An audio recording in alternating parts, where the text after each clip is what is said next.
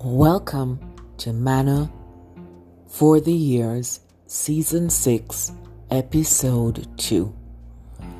This week will feature a personal story from myself that was very painful at the time. I'm involved in the story, but it was not my challenge to overcome. But despite the meanness and the cruelty of the situation, evolution came, and she lived some great years afterwards.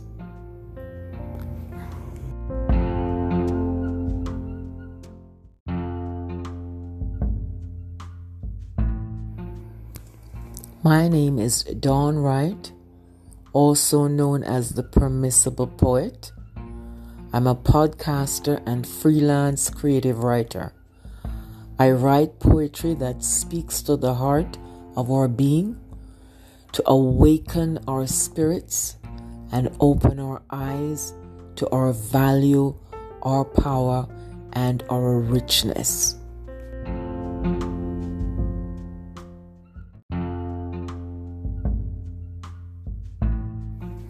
Journey with me to a middle class neighborhood in Kingston, Jamaica in the 1960s, where a stay at home mom living in the midst of abuse had three children. I was the youngest. My older siblings, 13 years and 9 years older than me, respectively, they witnessed some of the abuse, but not all to the extent that I did. They knew it happened, they heard the quarrels, and they saw the treatment, but the graphic details was reserved for me. I heard, I saw, and I remembered until this day. Those memories are still as clear as yesterday. My mom endured it for 32 years. I was 18 when together we ran out of the matrimonial home in our nightgowns, barefooted, to escape from the rage. She lived some semblance of a happy life after that before she passed away. Happiness delayed is not happiness denied.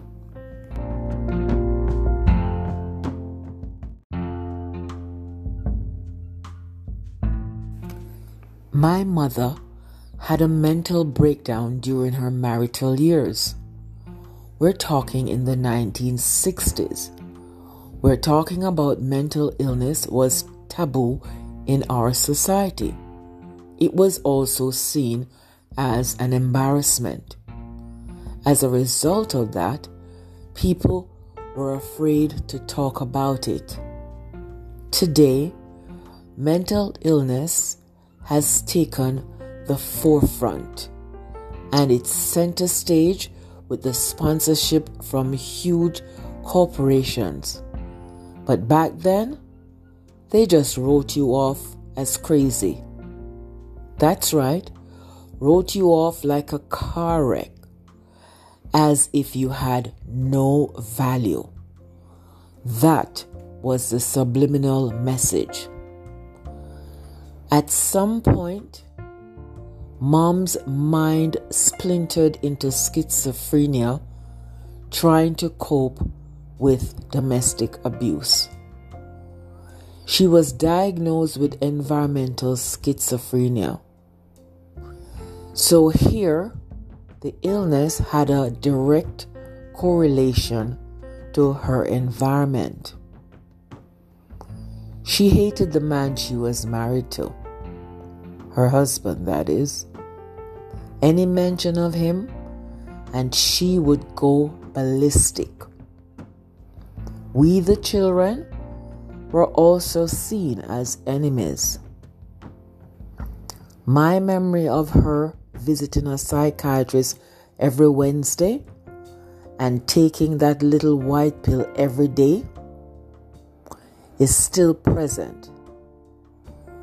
That particular routine, though, kept her stable. It kept away the psychotic episodes.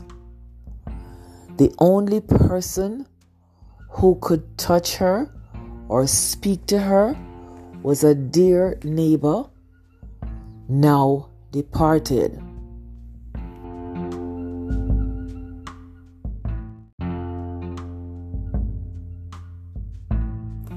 When these episodes would occur, I witnessed the detached, vacant look in my mom's eyes as if she didn't know me and didn't want to.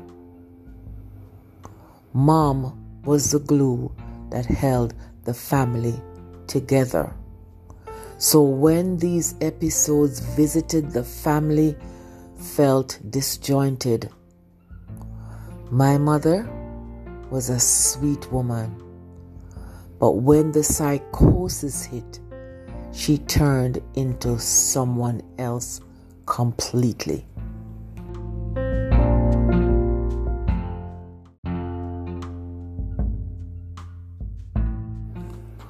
With treatment, support, and the removal of the source of her agitation from the home, she no longer needed to make a visit to the psychiatrist, neither did she take any more medication. My mother lived a peaceful life after that. No more mental episodes. I share because I want others to know that there is hope after mental illness.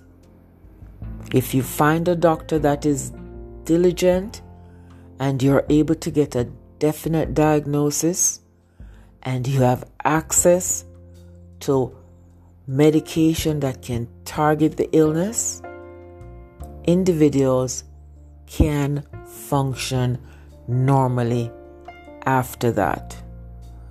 Mother lived happily and peacefully after this.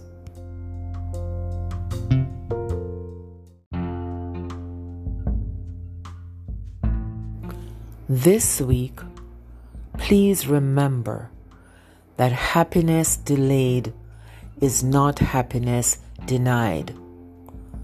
Things may seem not to be going in your favor for a while. Sometimes things change and there is a turnaround. This is Manna for the Years Mended Pieces podcast.